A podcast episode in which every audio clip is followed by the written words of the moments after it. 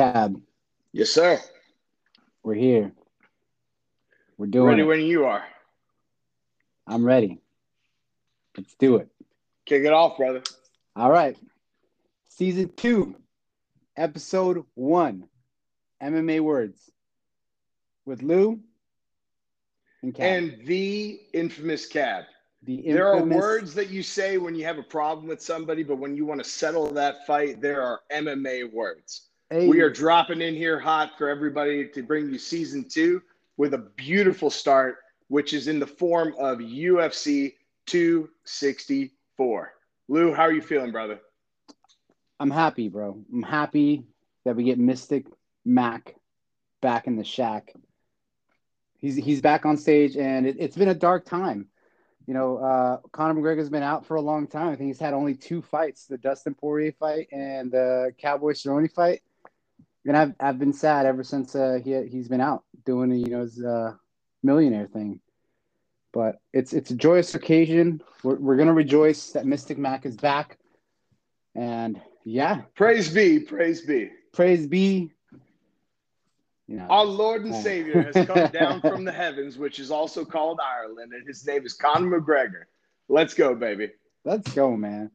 So, Yeah. Lou, let's talk about this. Uh, uh, let's talk about how you're doing, Lou. You know, I, I, Mm. I have the the pleasure of watching all your training videos online. I want to give a massive shout out to Pro Edge Boxing, which is where I believe you are training currently. Um, tell me about your life. Tell me what's been going on with you. I know a lot of our listeners are probably wondering what you've been doing since season one. I appreciate you, man. I appreciate you. Uh, I just been training, man. Uh, just you know, keeping my my back to the mat, keeping my and my nose to the grinder, just working, man. Uh, I've been doing jiu-jitsu uh, again for the last two and a half years now. Uh, grappled. I, I wasn't I wasn't a completely newcomer to it. Uh, recently, been working a lot of striking with a lot of the guys down there. I've Alex noticed. Coronado, um, a lot of the other guys there, just keep me crispy. Albie Tremblay, just working on my hands, and it's it's been it's been looking well, man. The debut might be coming sooner than later, I'm I excited, can't man. wait. So I'm excited. But I appreciate you noticing, man. I, it's it's not like I'm I don't make it pretty hard to notice. I'm posting like seven posts a day, so I'm kind of shoving it down people's throats at this point. But that's Hey, okay. It's, it's not shoving it down anybody's throat. You're showing everybody what you got, and you're doing a lot more than the rest of us. And for our listeners, if you want to take a look at some of the beautiful work that I'm seeing on his story, you can follow him at, at Lou Jitsu, L O U J I T S U. My man is always been a dynamo with strangling people, but now I'm seeing you mixing it up. You're dropping kicks to the gut. You're punching dudes. I'm seeing fighters that are recognized individuals in the industry who are saying, hey, this guy's giving me the work. So just a little shout out to anybody who wants to get ahead of the game. Should probably follow my boy. You're exactly, exactly. Follow it up. Get at me. Um, big things coming. But it's Lujitsu 2010. So, funny story is actually another Lujitsu here in Phoenix. And uh, I actually get tagged in his stuff all the time on accident. So, and he's actually pretty solid. He's a black belt, I think, out in the MMA lab. So, uh, shout out to him too. He's doing big stuff over there. But mine is Lujitsu 2010. Oh, thank you for correcting me. Yes. And I, I hope all of our followers are listening to the point where they have gotten the correct ad because I'm sure the other guy is just an absolute gem. But you know what? I would almost guarantee you that my Lou's a little bit better. But Yeah. that's just coming from me. I'm a fanboy. I can talk all I want. Cab, what's new with you, man? Where you at? What are you doing since the last time we talked? I think the last time we talked was the uh, BMF belt with Jorge Masvidal, Nate Diaz, and we all know how that ended. That was episode six on season one. What's new, man? Not a whole lot. You know, I'm living on Wrightsville Beach. I got my butt in the sand. I'm enjoying the tan. You know, uh, a lot of people who are my followers might notice that I'm a little bit darker than usual. But you know what, Lou? The sun is out. COVID is gone. I'm enjoying myself. And you know what? It's the same day, but, you know, just a little bit of a different version of myself. I'm just happy that I'm here with my dear friend Lou, and we are talking about the thing that I love the most, which is UFC and MMA fighting. I, I I'm so excited just to be here and to be have an opportunity to talk with you, my friend. So everything is good in my world. I've been doing the same thing, being the same person. Not a whole lot changes with me, my brother. I appreciate you, man. And just for, for those of you that don't know, me and Cab, we started chit chatting. We met through a mutual friend, Stephanie, who was actually on the podcast originally. Shout out, uh, Steph. Shout out, Steph. You know, big respect to her. She's taking a step back. She's doing her own things, doing big things, bigger, better, hopefully. Um, but uh, yeah, we met through there, and we we've been keeping this dialogue open in, in hopes of getting some good material to jump back on the podcast. And I believe UFC 264 is that good material that we have. oh, it with. certainly is, my friend. Oh, it certainly whew. is. I'm getting chills. All right, let's get into it, man. So we're gonna jump into the main card with our hometown boy Sean O'Malley versus Chris Mutino. I don't know if I said that right, but Mut- uh, Moutinho, Moutinho, and, and I'm sorry, hometown boy. Is that Arizona guy? Yeah, Sean O'Malley's over here, man. I've seen him at a at a couple. Excuse me, I had no idea. That guy's a strangler. He's he's nasty on the mat, um, and we have all seen what he does with his hands on on the uh, inside the octagon. But uh, yeah, he's out here doing big stuff too. Well, no wonder he's such a wild man. You know, I'd imagine anybody who's living within distance of you has probably got a little bit of a, uh, you know, maybe a, a chip on his shoulder or something that he wants to prove, or just being that bad man in the octagon on the night, which is what every fighter wants to do. So, Lou, my question to you is this: Sean O'Malley had Chris Moutinho fill in for um, a opponent who dropped out of the fight. I believe it was Louis Smolka, if I'm not mistaken. Um, so we've got a guy who's coming in here who has come from a lesser promotion, stepping up into a fight. He this is his first time being in the UFC. He's a plus 600 underdog. Where on the opposite side, Sean O'Malley is going to be at minus 900. I want you to tell me, Lou, in your professional opinion, is there any reason why I should continue or why I should consider taking a look at Chris Moutinho, or is this an absolute lock for Sean O'Malley in the way that Vegas sees it? It's hard to say, man. Uh, looking at the record for Chris Moutinho, all I see is a few decisions, maybe about 30% KOs, and the other 30% submissions, but they're all in smaller promotions. So CES MMA, uh, CFFC, uh, Cage Fury, um, a couple of smaller promotions that honestly, some of these I've never heard of. Um, but honestly, big shout out to him for stepping up. I mean, this is time Absolutely. to shine you know this is this is the big stage. Sometimes you get that call and you got to be ready and it's maybe you are that guy that's you know it's going to be a world beater down the road. Mm-hmm. but I, I, I can't speak to it. I know that sean o'malley he's uh he's he's coming off i think was it the last fight where he fought uh chito vera and he got that leg kick? And then uh no that was thomas almeida was his last fight. The fight before was the chito vera fight. Ah you're right you're right yep. But uh yeah almeida he he he put in some work on he did. I mean, to be fair, that uh, Chito Vera, I honestly, I'm gonna call that a fluke, man. Chito Vera is a tough dude, but had those leg kicks not landed the way they did at the time they did, I, I, I had O'Malley up the whole time. He was pressing. He was he was being creative with the striking. Um, he, he's he's a top top level guy, and I, I think this guy has big shoes to fill. This Chris Moutinho guy. So I mean, it's his time to shine. But I, it, I'm not putting my money on anybody else but uh, Sugar O'Malley right now. Look, I can't disagree with you. If I had to absolutely be forced to put a bet on this, even though we're at minus 900, my money is absolutely going to Sean O'Malley. But I want to offer a little bit of a take on what I think Chris Moutinho would do to be able to realistically win this fight. You know, when you look at Sean O'Malley's losses, and, you know, you kind of mentioned them already, we have the Andre Soukhamthath.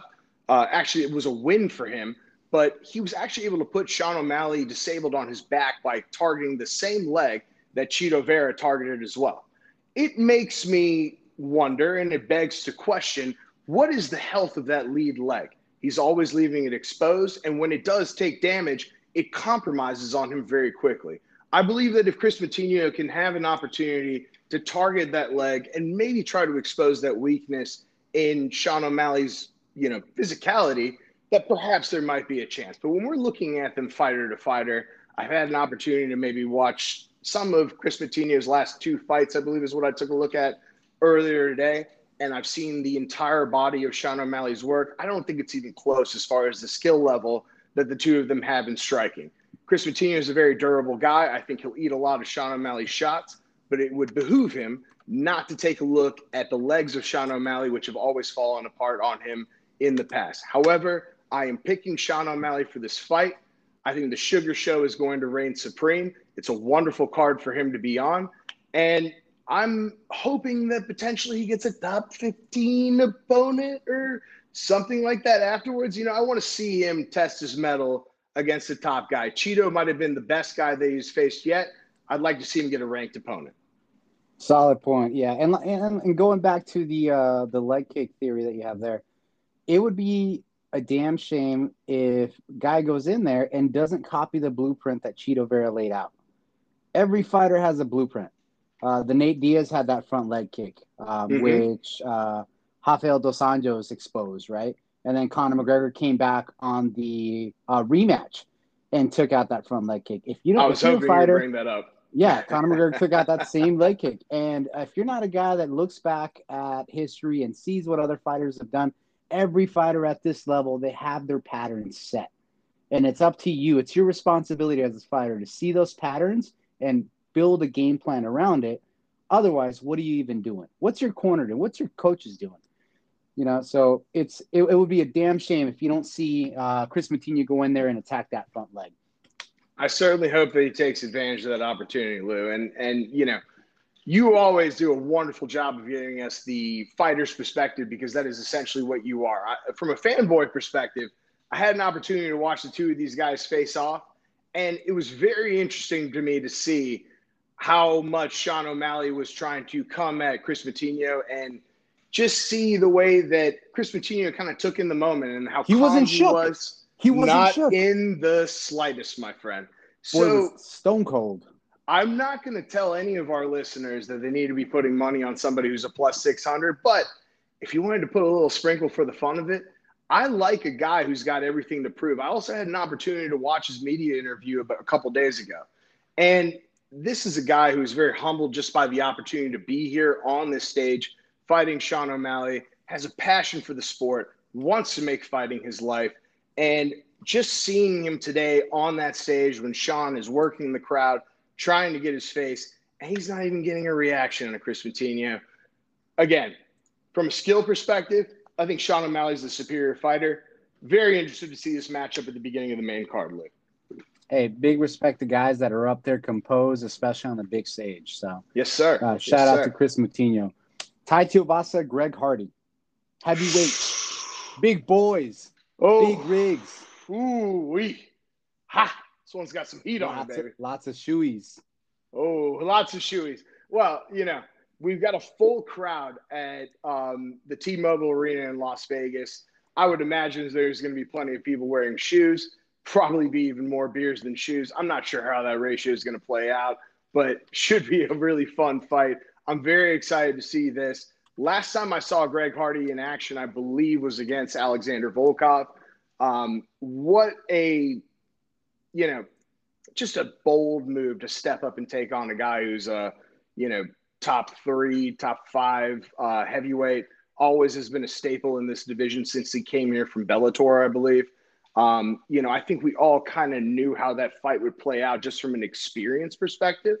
Um, but one thing I can certainly tell you that has been an attraction for Greg for, about Greg Hardy since he came into the contender series and decided to join the sport and take it very seriously. He's training at American Top Team. From an athletic perspective, I think this is one of the, you know, experiments that we've always wanted to see. All the best athletes in the world are playing basketball or football, especially here in the United States. Here is a guy who was a Pro Bowl defensive end for the Carolina Panthers and for the Dallas Cowboys, and always was a producer from a cardio level and a physical strength perspective we've seen a lot of those similar traits play into how he fights. He's heavy handed, has amazing cardio. However, against a more seasoned opponent like Tai Tuivasa, who we've seen fight, you know, all of the ranks in the heavyweight division, how does that play out? I could, you know, I'll be honest with you, I could see this going either way. I think Vegas has this as a minus 150 for Tuivasa and a plus 125 for Greg Hardy, which is a little bit outside of a pick 'em. Um, but the way that I look at this fight is for Greg Hardy to beat Tai Tuivasa, he's going to have to knock him out. I don't know that he has the ability to be able to put a guy like Tai out. He's got set. yeah, the, yeah, exactly. From a skill set perspective, I don't doubt his power, but look at the guys that Ty's been in in the octagon with. You know, I could pick out, uh, you know, a handful of individuals who I think are more skilled than Greg Hardy and probably hit harder than he does as well. Um, it's an interesting matchup. I do see the possibility for this to go either way. I'm going to ride with Tai Tuivasa on this point. Um, I, I think that that's more of the safe bet. But again, I can see this rolling either way. What are you thinking, Luke? I'm jumping on the same horse. I'm riding with Tai Tuivasa on that one. Um, Ty just has more experience fighting higher level guys. I think in uh, Greg Hardy's resume, um, this is probably going to be the, the uh, highest ranked fighter or probably the most skilled fighter that he's gone up against. Um, and he, he's a tough dude. Uh, Tai Tuivasa is one of those guys that either he's going to knock someone out or he's going to get knocked out. There's not going to be an, any in between. Um, he, he's going to come forward, and uh, I think, I mean, according to some of the press conference and some of the the uh, the media the, uh, stuff that I've been seeing on Tai Tuivasa, that's his plan. He's going to come forward. He's going to come at him just like a freight train, and hopefully he gets the KO or he's going to get KO'd. But like you said, I don't think the Greg Hardy has the skill set to do that to a guy like Tai Tuivasa. He's just he's too skilled on the feet. He's very durable and he's got power. You know, from a betting perspective, I'll be totally frank with you. This is one that I would stay away from. But you know, from a perspective of a fight fan, I might be maybe the most excited about this fight from the prelim card. These are two guys with heavy hands throw big bombs. I think they're going to both come forward at each other. I think the first guy to back up will be the one who gets knocked out. Very excited to see how this plays out. Um, it, it, you know, we shall wait and see. I mean, we're only uh, maybe about 12 hours away from finding out how this goes. Woo! May the best man win. You brought up a good point about Greg Hardy too. The UFC and just MMA in general, it's still kind of in, in its infancy when it comes to bringing in talented or just kind of like physically talented individuals. So when you see a mm-hmm. guy like Greg Hardy, who's one of the like the elite athletes, the big, powerful, strong, bigger, faster, stronger kind of guys out there that usually end up in the NFL, this is one of the few guys that's like, hey, I'm gonna give, I'm gonna try my hand at MMA and see what happens. And I think it's still pretty early on where we haven't seen a big influx of just like elite level athletes come to MMA. Um, maybe just because the paychecks aren't there or just the exposure wasn't there, right? But the argument always goes if LeBron James was a boxer, right? What would happen? You know, what would happen if some of these elite level athletes came into combat sports? You know, would it be would it be completely lopsided? Would a guy like Khabib still be the undefeated guy at 155 pounds if someone that was an elite level athlete in another sport came into the same realm? So that's that, that's a cool that's a cool uh cool concept to think about, especially when you see a guy like Greg Hardy. Like, man, this is the two worlds combining now. We're really seeing MMA as a whole elevated to another level. No, I, I I'm I'm excited for the future of MMA because, especially now, I would say almost entirely because of a gentleman who we'll probably talk about in two fights. It is coming to the mainstream, and especially with the UFC's partnership with the with ESPN, you know, Lou, think about the kids that are growing up right now who are our age when we maybe started watching the K1 Pride, you know, UFC fights when we were younger kids. You know, the individuals who are, you know, the kids that are signing themselves up for sports and deciding that they want to dedicate themselves to a athletic pursuit to better their lives might actually start to consider that doing mixed martial arts is going to be something that can be lucrative for them. I think that the sport has a little bit of catching up to do to be able to offer those opportunities up to young pockets of athletic talent that we have here in the United States. But I'm very excited to see how we've, uh, not we, how the UFC has set up uh, performance institutes in Mexico, China, and elsewhere. And I think that, you know, we always talk about how um, when the sport started, you had a lot of specialists and now the sport is kind of turning into training individuals at, a, at an early stage in what is truly mixed martial arts and i think that a lot of people don't talk about the fact that we are about to move into maybe 10 to 20 years from now uh, a era of ufc where we see some of the best athletes in the world who have been trained in a universal form of mixed martial arts that has been identified over years of practice. And I think now with this platform that the UFC has, the exposure is the highest that it's ever been, and we're going to see that hopefully before you know uh, you know we're in our fifties, Lou. That's my goal. Hopefully, you know, we'll, we'll see I'm, what happens. I'm gone and no longer competing by that time because I, will tell you this right now, Cap. I, I'm experiencing that firsthand right now. Um, where I'm at right now, I'm in a place where I'm coaching a lot of younger kids uh, in Brazilian Jiu Jitsu. And some of these kids are jumping right into boxing right after my uh, Brazilian Jiu Jitsu class. Some mm-hmm. of these mm-hmm. kids are competing at amateur level boxing events after Brazilian Jiu Jitsu class and smashing Brazilian Jiu Jitsu competitions. So you're seeing like these there kids that are no, they're no longer enrolling in uh, Pop Warner football or T-ball, right? Um, they're jumping into Brazilian Jiu Jitsu boxing at the ages. I have kids as young as five and six, Cap. So, oh, wow, this is a game changer. So it's it, it is bringing the sport to another level where it's you know some parents are seeing the benefits of martial arts. Um, they're seeing uh, that you know the that career path, or as Dana White calls it, an opportunity. That opportunity. it's not a career; it's opportunity. All right. Um, it can be lucrative. And Conor McGregor is exhibit A. It's, I mean, it's, it doesn't happen often, but hopefully the longer the sport goes and the more people that come through that, through that octagon, um, you know, they come out and show their talent. Hopefully it'll be uh, a little bit, uh, the wealth will be spread a little bit wider by then and more talent level um, going forward. Um, but yeah, it's, that, it's that still in early goal, stages. And I hope that that happens. What do we got next? Gilbert Burns. All right, we have Stephen Gilbert Thompson. Burns versus Stephen Wonder Boy Thompson.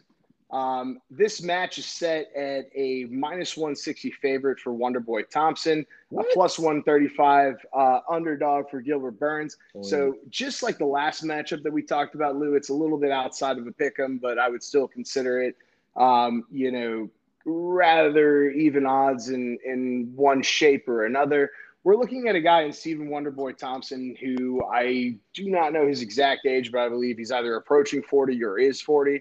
Um, he is um, somebody who, if I had to pick somebody in the UFC who probably would fight like I would, uh, it would probably be Stephen Wonderboy Thompson. I'm a big fan of his. You know, he has that, um, you know, point karate, uh, you know, style with the sideways movement that uh, is something that I trained in for 15 years.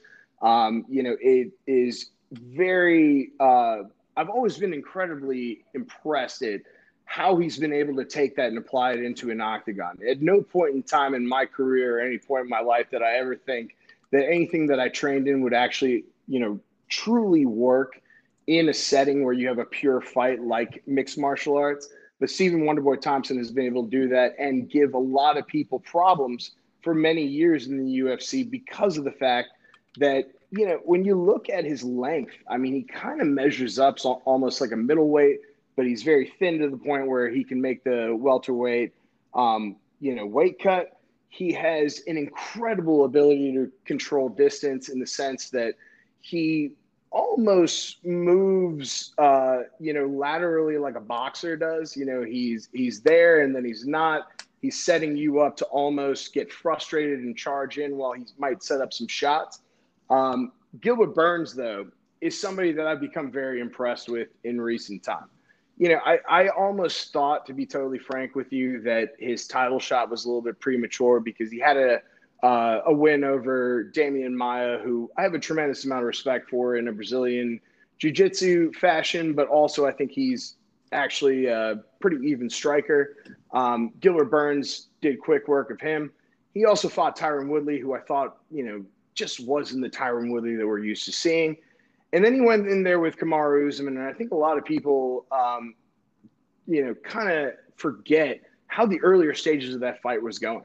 There was many moments where I saw Kamaru Usman was rocked, and I thought sure. that Gilbert Burns would take advantage of that. And the only mistake that I think that he made was he allowed it to go to a second round where Kamaru did what champions do, which is adjust very well and win the fight. Absolutely. Um, yep. I don't think, even though it was a shorter fight for Kamaru, and I think we've seen overall how great he truly is. I certainly personally am at the point where I'm no longer doubting Kamaru Usman for how great he is, but those type of, you know, things that you do in a fight when you're tired and you're getting hurt and you're taking damage and you're able to look at it in a strategic and logistical pattern and listen to a coach like Trevor Wittman that he's been working with out in Denver and make those adjustments, that's the true indication of a champion. And I think Gilbert Burns went into that fight maybe with even more polished striking,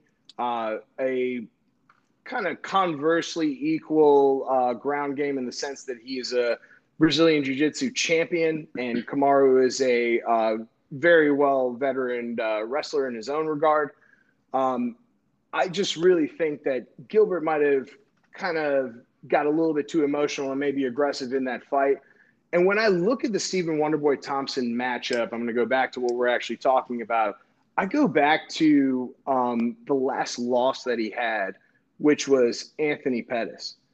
When you really take a look at that fight and you take Gilbert Burns and put him into the position that Anthony Pettis was, I have a if he does the correct things, which is coming up with the right game plan, which a guy like Stephen Wonderboy Thompson and the way that he fights and the way that he moves, you have to have a very specific game plan in order to beat a guy like that. Tyron Woodley, Absolutely.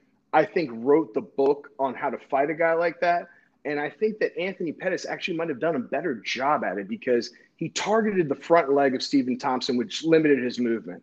Now, when you are able to stop a guy who is moving laterally as swiftly as Stephen Thompson is, he's not able to create the setups and create the, um, you know, opportunities that he can counter you with shots that you're not expecting. And you and I both know it's those shots that you're not seeing that hurt the most. And I can go right back to the Robert Whitaker knockout that he has, where he hit him with the kick. And I think Whitaker was just not even expecting it, so it just completely took him by surprise and and – and totally clean cocked him. I think that Gilbert Burns is a very elite talent in this division.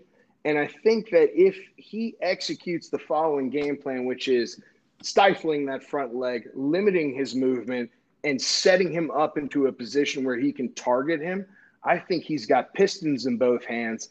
And a lot of people continue to talk about in their analysis of their fight that he's got to be able to take him down, and Stephen Wonderboy Thompson's takedown game is XYZ. I think if Gilbert Burns' coaches are smart, they're going to tell him to limit his movement, to cut him off a little bit, take advantage of exposing uh, damage on that leg, and then unleash the furious punches that he has in both hands. That's going to be the know, challenge. I want to know yeah. what you think. Yeah, that's going to be the challenge. It's it's it's going to be because Thompson, as far as movement inside the cage, he's one of the best forward movement, if not the movement. Best. Yeah, lateral movement. He stays out of range. He doesn't even keep his hands up because he's so confident in his movement that he get out of range really quickly. That's going to be the challenge for Gilbert Burns. Do I think he's going to take him on the down to the ground? Probably not. I think he's no. he's he's going to try to like come up against the cage and then catch him with something slick. And that's what Anthony Pettis did. You know, he Anthony Pettis had his back to the cage, but ended up catching him something slick off the cage and uh Thompson's movement. And Gilbert Burns has some slick striking. He's he's he'll throw you off. He's kind of a sleeper when it comes to a strike. His ground game is on another level for sure. But Stephen Thompson has I mean he's notorious for avoiding takedowns. He's he doesn't get taken down as much as we we'd expect a karate guy to get taken down. Mm-hmm. So it's uh, I'm split 50-50 on this one. Do I think you got to pick Burns one? Has, you got to pick uh, one. I'm going to go with Thompson on decision here. Thompson decision. We're, gonna... we're, we're standing on opposite sides of the fence. All right, let's ah. go. Now I'm excited. Yes, uh, I'm going to say Thompson decision. I think he's going to do enough uh, to stay out of the range, uh, stifle Gilbert Burns' takedown attempts, or stifle Gilbert Burns' attempt to uh, remove his movement. And um, I don't know. I honestly that after Gilbert Burns' last loss against Kamaru Usman, he seemed broken, man. He he was he was shook. He was sad after that loss. So it's going to be interesting to see how he comes back after that. He took that loss very rough. He started crying in the middle of the octagon, Cap. Yeah, no, no, no. You bring up a great point, and I'll be totally frank with you. If you want to look at personas as we're going through fight week and in interviews, which I've been paying a lot of attention to, Stephen Thompson is a guy who's set up to have everything to win. I mean, Kamaru Usman has even come out and said that you know, not only has Stephen Thompson pointed out himself that he's the only welterweight that Kamaru hasn't beaten, Kamaru has also said that, hey, you know, if this opportunity does come up and he wins in exciting fashion, which is, I believe, the words that he used, that, yeah, we'll go fight Stephen Thompson. Um, you know, Gilbert Burns, uh, when I watched his interviews, I mean, he almost looked like a uh, guy who was ashamed of his last loss. And, you know, uh, certainly the media was like kind of poking and, oh, you know, yeah, the media is the worst. The yeah, worst. they're, they're the most horrible people in the world. But, um, you know, it, it certainly didn't help that they were asking those questions. But just looking at his body language, head is kind of pointed down almost towards the ground, looking away. Um, you know, I, I really can't blame you for taking Stephen Thompson. He's got everything to win. He's got all the motivation behind him. When you look at Gilbert Burns' two wins that ultimately got him the title shot, they're not against opponents that I necessarily consider to be very impressive. Look at Stephen Thompson. I think he beat Niko Price in his last fight, and um, fight. I can't I can't remember who his uh, fight was with was before that. Um, but he, uh, uh, uh, it's uh, Vicente Luque, if I'm not mistaken. That was, that was good. And and both both Niko Price and Vicente Luque are absolute dogs, very talented guys, younger guys than both the guys that Gilbert. You know, shit, man. I, am I'm taking Thompson. I, I don't even like. I'm yes. like walking myself in there. Yes. I'm sorry. We are on the same side of the fence. I'm Come to the light, Cam. Like, Come to the I'm light. Like, I'm like, I'm like, okay, Gilbert Burns, just convinced you Tyron Woodley, right now. and Demian Maia, and then you've got Niko Price and Vicente Luque. Actually, I'm with Thompson, dude. We're riding together on this one.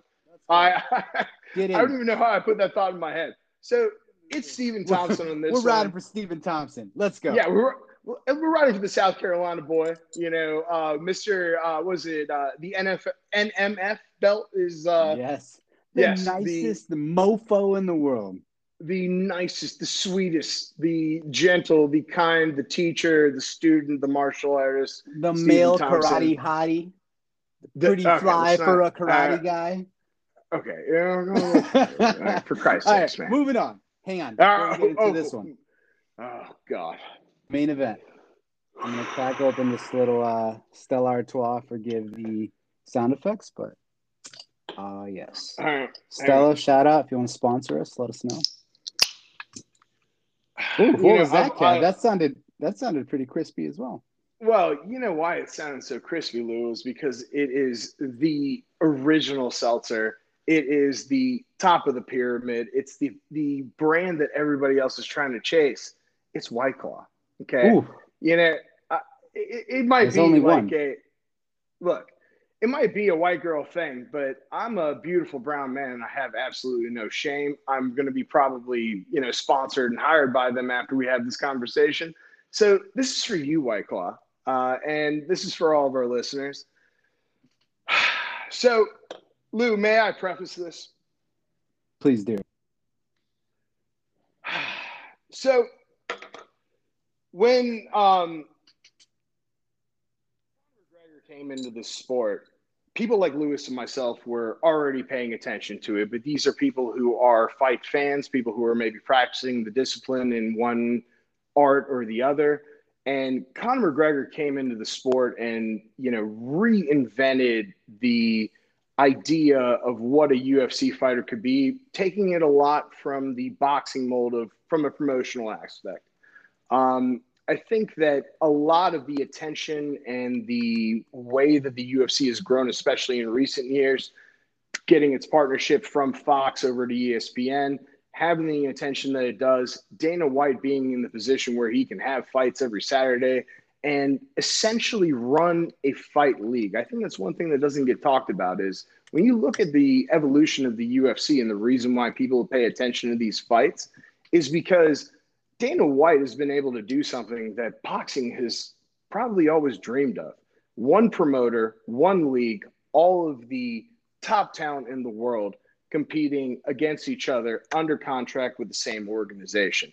And I think when you look at where they are now, which is an amazing thing to recognize and respect in the way that I just said, you have to always look at who gave – you know the major media outlets a reason to pay attention to our sport who took it from the kind of obscure back alley underground sort of way where you would talk to a guy at a bar if you thought he might like fighting about the UFC to the point where it is now where you have a platform that is mainstream media where we are supporting fighters of all backgrounds, whether they are the notorious one or not. And it all starts with Conor McGregor and his meteoric rise into this fight league. I want to start off my analysis of this fight by saying that, not saying, but just admitting I am probably the biggest Conor McGregor fangirl you will ever meet in your life.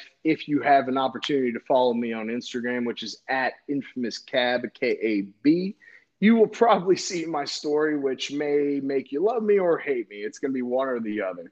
And it's because of the fact that I'm very pro Conor McGregor. I've always been a massive fan of his. And yes. yeah, you're right, Lou. I have no apologies to fucking anyone. But yes. I want to perfect. I want to you know the reason Lou I bring up like the the start of his career and the effect on the UFC is to ultimately talk about the evolution of Conor McGregor as a fighter and what and I'm going to build that into what I see for this fight. Conor McGregor, when he came into the UFC, attracted a lot of different eyes because of his ability to publicly speak, how captivating he is, and his creativity with the microphone. But Lou, I can't speak for you, but I'll speak for myself. My attraction to Conor McGregor was his style of fighting. He reminded me, not reminded me of anybody I've ever seen, but ultimately, when I used to train in Taekwondo and I used to compete at the junior Olympic level, I would think that ultimately his fighting style in his earlier part of his career was what I was trying to accomplish. I will never forget the first time that I watched him fight, and it was the Max Holloway fight. And I, it wasn't the way he struck, it wasn't his left hand, it wasn't the words that came out of his mouth before or after the fight was over, but it was his movement.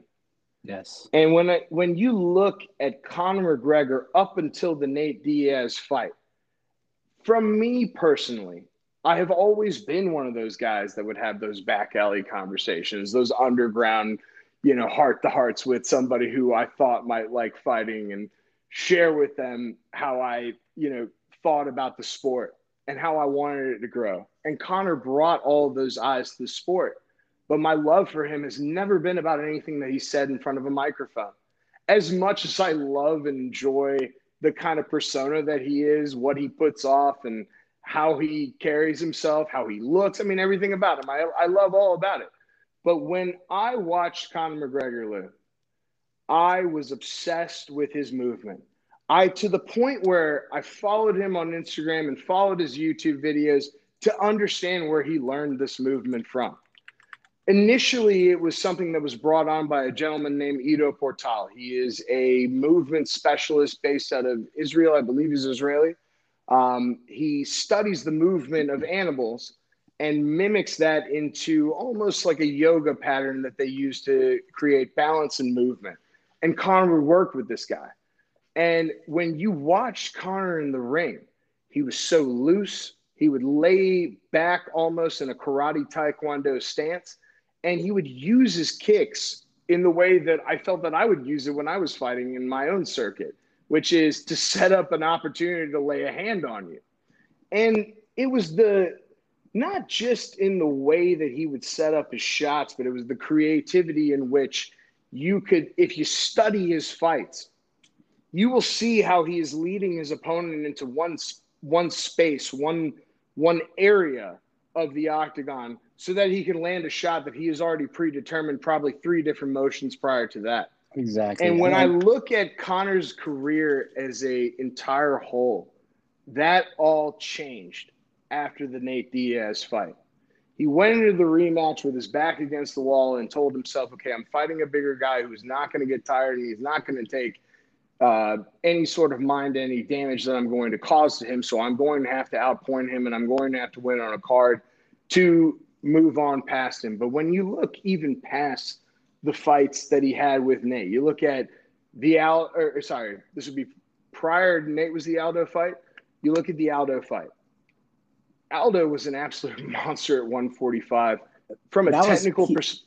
That was peak Ido Portal time. That's when he was working with his Exactly. Nolan. I remember after that Aldo fight, I forget which UFC fighter it was, but it was a very famous tweet, and it, it turned into a meme. Everyone's gonna go out and get a movement coach now. Everyone's gonna be doing, you know, the touch button in the park at this point. Ever since that knockout, because you- it was so innovative, and I think what it is really is that Conor's, I guess, his aura is his confidence, right? It just shakes everywhere. His, he was so confident, and I think it's that confidence to try something different in the middle of the octagon that really propelled him above all the others. You know, Lou, I, I don't know if you remember this, but if you remember prior to the Aldo fight, like, and I believe it was during fight week, maybe a few days, if not a day prior to the actual bout itself, he he had done an interview where he talked about setting traps in space for Aldo. And I know you've seen this because I probably sent it to you 20 times. Uh, the video of him working out in the Back- room prior to him Backstage, walking out yeah, yeah. he already had an idea for what trap he was going to set and what shot he would throw when Aldo came charging at him. Cab, the And- exact knockout was the drill before he went out into the cage. The exact Yes. knockout was the drill before he went out into the cage. Yes, exactly. sir. Like And- copy paste, just paste it into the octagon. That's all he did. And it's exactly how it went down. It's so crazy. He had this guy so figured out that his warm up consisted of the drill that knocked him out. And, and, you know, Luke, when you look at any fight prior to the Diaz fight, that was exactly how he approached his fights. You know, he had a, um, you know, he was like a man possessed, not just in the way that he would act emotionally, but in the way that he would envision his fights. I feel, you know, he would know the strike. You know, that we we started calling him Mystic Mac for a reason. He would predict the round, he'd predict the shot because you could tell when he would talk about it, he was visualizing it as well. And when you look at the Diaz fight and what took place afterwards, I think you saw a shift at that point. People talk about the money and the Floyd Mayweather fight and whatever, and everybody points to the Eddie Alvarez fight and MSG or MSG and how well he did in that fight. Eddie Alvarez is a wrestler. Conor McGregor has got better hands with him any time of the day. He can, All day. which is what he. When when you look at that fight, he stood right in front of him and just teed off on him. I don't know if the moment was too big for Eddie or No respect. was just the no beg- respect for. Eddie's game. Why he was just you? there. Yeah.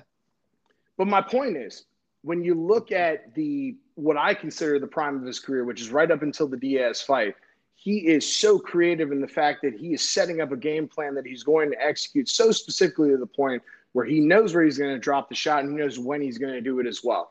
The Diaz fight, I felt almost rattled him a little bit to the point where he was, and and that was actually also coincidentally the time where he stopped working with Ido Portal, stopped working with a movement coach, and started just becoming a straight boxer striker. As we all know, after the Alvarez fight, he went into the Floyd Mayweather fight. There was a long layoff. There was a lot of money that was made.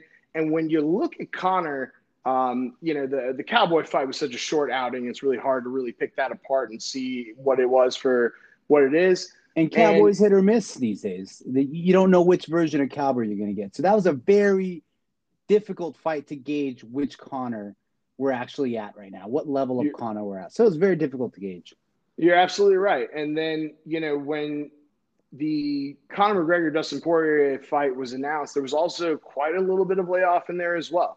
So, as somebody who's as big of a McGregor fan as I am, I still had my reservations because I had just seen Dustin Poirier in the octagon with Dan Hooker, which might be one of the greatest fights I have ever seen in my life. I want to make one thing very clear to our listeners if Dustin was fighting anybody other than Conor McGregor, which he has many times, I've always been a fan of his. I've always been a supporter of his. I have watched him stay active, go through fights, rematches that have been wars. Uh, he is not. He wasn't. The, I already knew in the second before the second bout that he wasn't the same guy that Conor faced in the first fight. He's And- a man now. He was a kid back then. And He was you're absolutely right. And he was a kid, which is why Conor was able to get into his head and get him as Oh, yeah. frustrated as he was and, you know, turn him into the person that Dustin has said many times that he did. And my, my, my overall opinion that I'm going to leave it at for this fight is that I don't think and this pains me to say this, that Conor McGregor has a chance against Dustin Poirier, who has had more ring time, has stayed more active, has evolved as a fighter because he's been working in the sport against live action in the ring and has everything to gain and everything to motivate him. I do not think he has a chance. People keep talking about, oh, he needs to be the old Conor. He needs to be the mean Conor. He has to talk trash. You're missing the boat.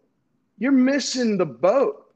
He has to go back to being the strategic mastermind who sets people up to be standing in a position where he knows he can knock you out. And if that happens, he will beat Dustin Poirier. If not, Dustin Poirier will be the winner.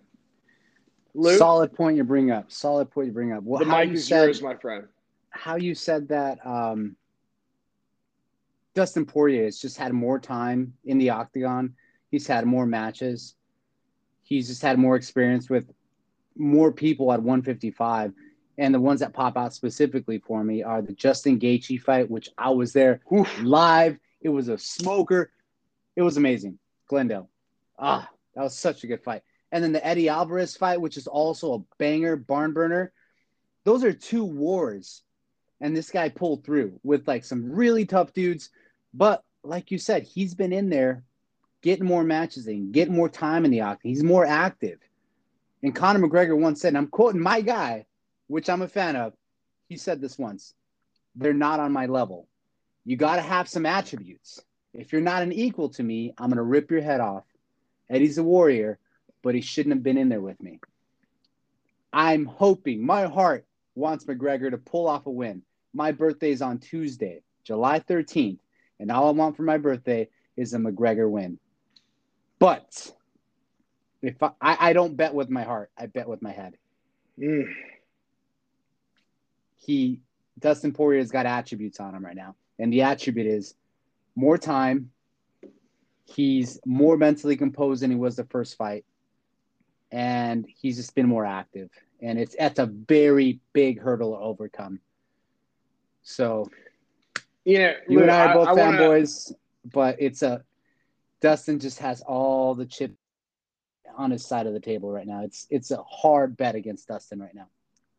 You know, Lou, I want to bring up one thing to you, which is something that has been kind of dwelling on me since I watched the press conference yesterday. Um, did you, by the way, did you have an opportunity to watch it yourself? Yeah, yeah, caught caught a little bit of it. got some highlights on it. I didn't watch now, it live. I think I was right in the middle of training, but I, I caught the highlights afterwards. God bless you. You're doing, uh, you know, things that are actually relevant to the sport and probably bettering right. your life as well. the rest of us degenerates were sitting there, you know, chips in hand, guts out, like watching the press conference. So yeah, thank you for rubbing your, uh, you know, nose in our faces. I mean, uh, but anyway, just get back on my high horse real quick. Yeah, yeah, riding real high, brother. Yeah, doing real well. Um, but look, dude when I watched that press conference, and now I also want to preface this with something. You know, there were interviews that were done with BT Sports, Stephen A. Smith from ESPN. Um, I could name a couple other outlets that were interviews that were done with Dustin Poirier and Conor McGregor the same day prior to this press conference, which is the reason why it was held at 8 p.m. Eastern Time and 5 on the West. Typically, it is 5 on the East and probably like 2 o'clock on the West. Um, it was because they jammed all their media into one day. And keep in mind, the weigh-ins were this morning, so these guys are cutting the majority of their weight right before they're doing it. Um, Conor looked rather, um, I don't know. I mean, looked kind of like you know aggressive, like you know a little bit animalistic in his interview with Stephen A. Smith. I couldn't he looked necessarily... like he was in the middle of a weight cut. That's what he looked like. right, right, and, and I'm and I'm carrying that into the press conference, Lou. So thank you for emphasizing that. Yeah. When you watched that press conference, Lou, did you not think he was just a tad bit off? Everything was a little bit forced. It almost seemed like he was trying to be that guy, but almost didn't even have the energy to do it. There were moments, you know, Luke, you have watched as many press conferences with this guy as I have. And you, as I was, there were moments where Dustin would be talking. And I'm like, Conor, why are you not interrupting him? Why are you not screaming over him? I'm like, I'm sitting there on the couch watching it, and I'm coming up with lines for Conor. Like, you know, they asked they asked Dustin, who do you see in the ring across from you? And Conor just sitting there looking up at the fucking sky. Uh-huh. And I'm like, I'm like, I'm like, uh, you see the Grim Reaper. Say it, Conor. Death. Say you it. see, like, you know, like, like, let's go. And then, oh my God, let, let me be honest. Let me be honest, and I'm sure you'll agree with me. The best line of the of the entire press Yeah. conference came from when Dustin Poirier interrupted Conor before he had to answer a question. It's not McGregor Uh, fast. It's McGregor sleep. I didn't say repeat it, you know, because this is a Conor McGregor podcast. But yes, uh, that was what was said, and I couldn't help but chuckle. And yeah, I I definitely uh, you know uh, you know repented you know immediately after doing that, but I couldn't help myself. I mean, it was just it was it was you Three know. It's it's hard because I'm a fan of Dustin when he's not fighting Conor, and I couldn't help but root for the guy. I'm like, wow, you know, look at him speaking up for himself, and look at how hard Conor is trying. But I do think that's a weight cut thing and Conor was bringing up Dustin's weight cut. I thought at the weigh-ins earlier this morning that Conor actually looked kind of rough and Dustin looked totally fine. Um, I, I'm I, gonna- I caught that too. I caught that too, Ken. Um, yeah, I, I'm. Glad somebody else felt the same way. I thought it was just me maybe looking into it too much. Dustin looked totally normal, very balanced. Conor looked kind of rough, and and and when I when I saw that, I actually went up and pulled up the last weight cut uh, that they did from their uh, their sequel fight, and Conor actually looks a lot more sucked up in this fight than he did the last fight. he's looking lean. Yep. Yeah, you know, it's it, there's there's some serious question marks from doing an analysis of the persona, the physicality, and all the other kind of stuff. But you and I both know, Lou, it doesn't matter. It's all about who goes in on the night, who's the better man, who lands the shot. There's a little bit of magic, there's a little bit of luck, and there's a whole lot of want, and who wants it more and who gets it. I want your pick, Lou. Who you got? I'm gonna that last line he just dropped. I'm gonna copy paste it, frame it on my wall because that's exactly what it comes down to. Who wants it more? Seriously, gold frame and everything. Um, Good one. here here's my here's my analysis. There's a couple intangibles. One, I mean, from a physical standpoint, I saw Conor McGregor at that, at that press conference. He did look a little dry. His lips look a little bit sucked in, which is very typical for a weight cut. Um, composure was, you know, it was a little bit, you know, it was forced. He was forcing himself to be that brash Irishman that we're used to seeing. Um, but it came and went kind of like, you know, on and off. He had to turn it on, he had to turn it off. It wasn't natural like we normally see. Here's another intangible that a lot that a few people brought up, but and and, and this hit home for me because this is a big thing for me, especially when it comes to competition. For this camp, um, Conor came out. I think it was in California doing the last couple weeks, kind of get used to the you know the time zones and the uh, the temperature out here. He left his family back home in Ireland. Yep. Um, and that for, for him, he he for the last couple fights that he's uh, he's been at, he's brought his family with him along on the road for the competitions, um, and that's tough. It really doesn't it doesn't give it the opportunity to get into that fight mindset that a fighter truly needs to be super focused on a fight. Um, so when I heard that that he actually left his family back home for this competition, and I know how that feels firsthand. Whenever I compete, um, everyone always asks me, "Do your kids go out there and watch you?" Blah blah blah. It's I can't. I cannot compete in front of my kid. It's just uh, there's, Really? there's there's too many things that are going on. One, it gets me out of dad mode.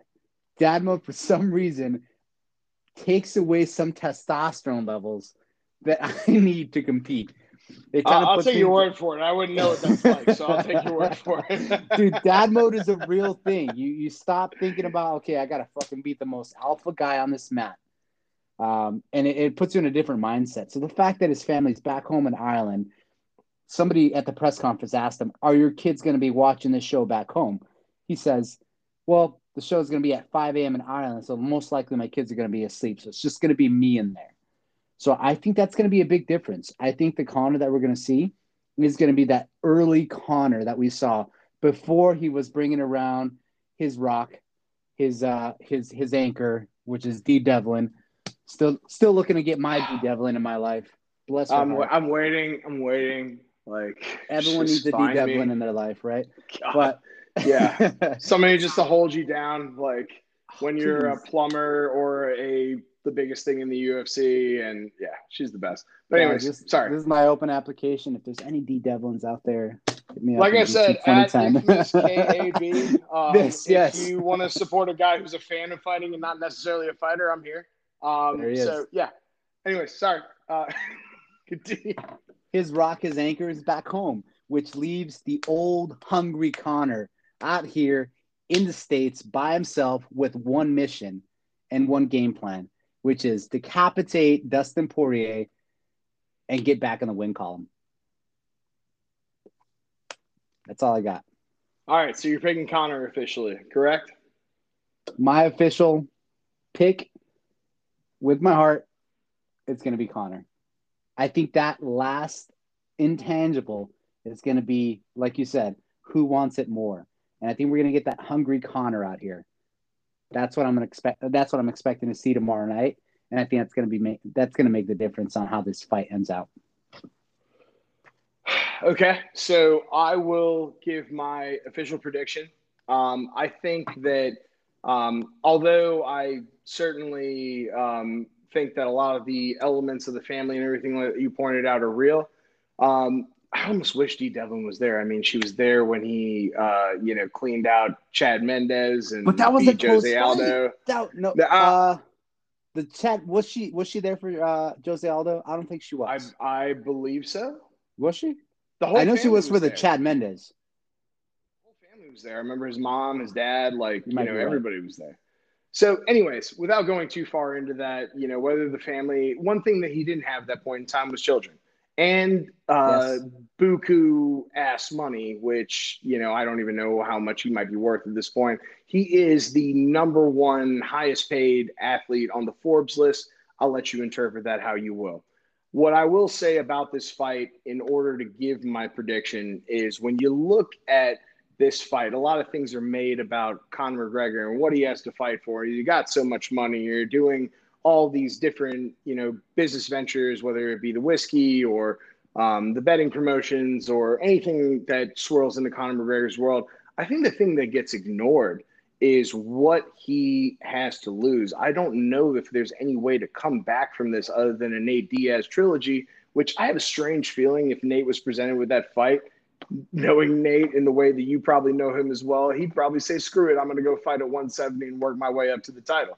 And that kind of stifles Conor's growth as being a fighter. I think he's probably aware of those things. I think he knows what he has to prove in this fight. I think that when you look at the rematch that he had with Nate Diaz, he didn't go in there and try to beat Nate Diaz at his own game. He knew that he had to be able to keep the distance, control it, set up shots to the head with kicks to the leg, and be able to take him into five rounds by winning on the cards. I ultimately think, Lou, that that's going to be his same approach here. I think he's going to know that he has to start to move a little bit more, that he's going to have to touch Dustin more than he touches him. Um, he's going to have to avoid shots that are going to stifle his movement because obviously that could lead into a similar knockout that happened the second time.